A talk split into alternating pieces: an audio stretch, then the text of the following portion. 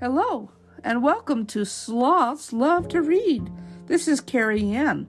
Today we're going to be reading a very interesting story about a Newfoundland dog called Marshall. This book is called Marshall, a Nantucket Sea Rescue by Whitney Stewart. I hope you enjoy the story, and let's get started.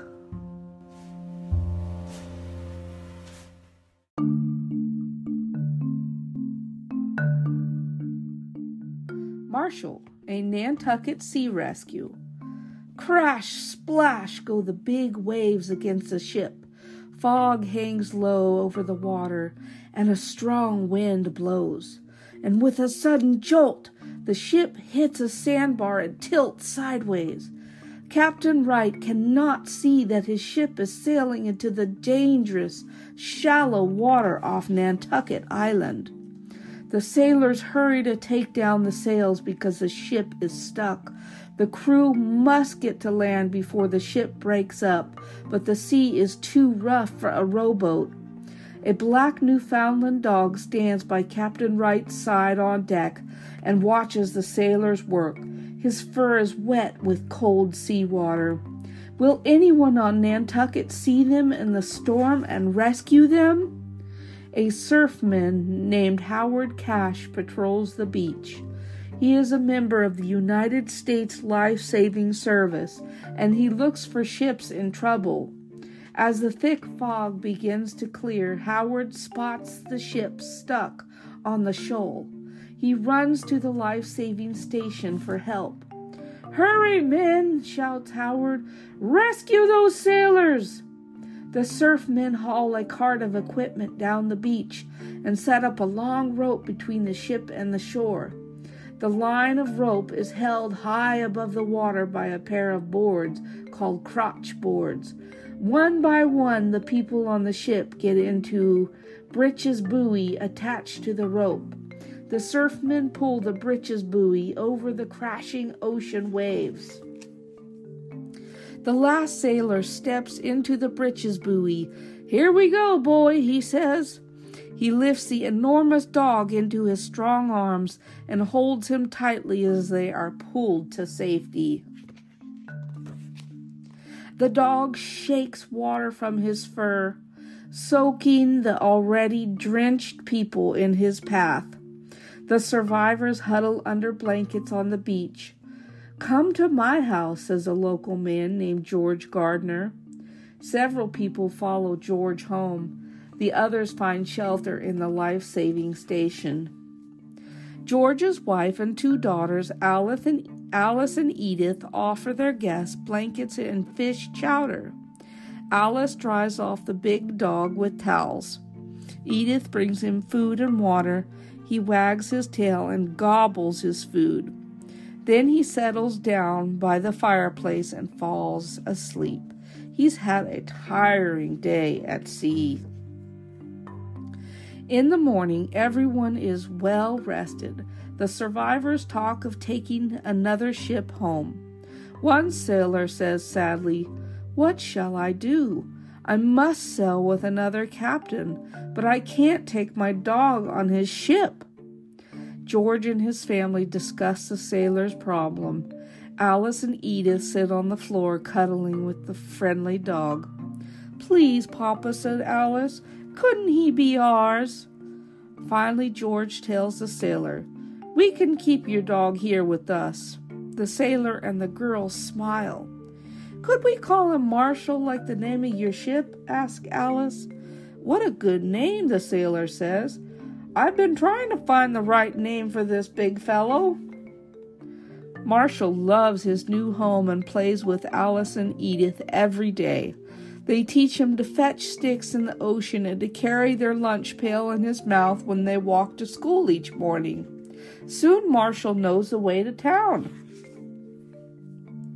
While the girls are in school, Marshall and George hike to the life saving station and watch the surfmen practice rescue drills and signal codes. One surfman waves two flags with diagonal red and white designs. These flags send special messages to the sailors on ships. Surfman Howard Cash whistles for Marshall, and they head off on beach patrol together. George waves goodbye from the station, where he will wait for Marshall to return. Marshall has learned an important job, and he barks when he sees a ship sailing toward the island. Howard signals to warn the ship away from the shallow water. Marshall, you're a life saving dog now, says Howard with a proud smile. The orange rays of sunset wash over the ocean. Back at the life saving station, George pulls on his jacket. Marshall, you are off beach patrol now, and school is almost over. You can go meet the girls. Marshall wags his tail and runs off to the schoolhouse. Alice sees him at the schoolhouse door. Here, Marshall, you can carry my pail home, she says.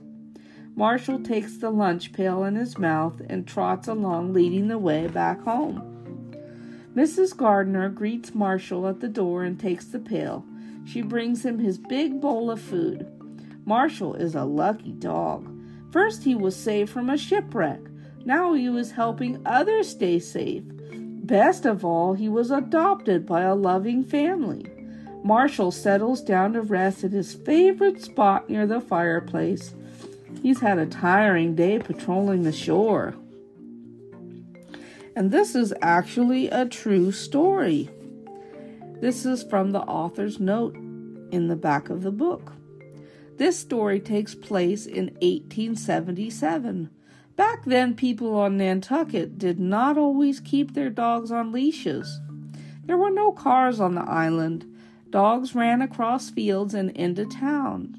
Today, dogs on Nantucket are kept safe on leashes. Marshall's story is true. The men of the Surfside Life Saving Station on Nantucket, an island 25 miles off the coast of Massachusetts, saved Marshall and 16 people on the W.F. Marshall on March 9, 1877. Among the survivors were the wife of the steward and their baby, 13 sailors, and the captain.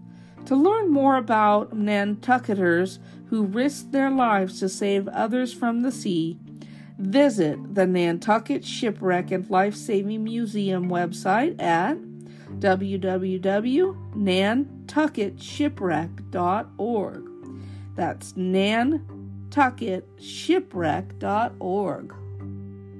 And this concludes our story Marshall, a Nantucket Sea Rescue.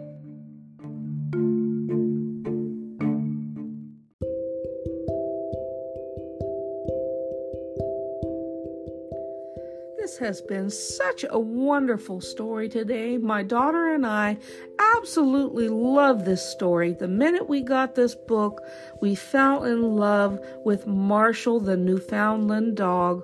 What a precious story of him being rescued and then rescuing others is just such a wonderful book. I hope you'll pick it up at Amazon or wherever books are sold.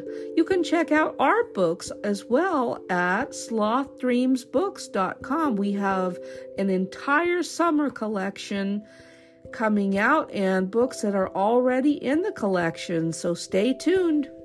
Thank you again so much for listening in today. Have a wonderful day. Bye bye for now.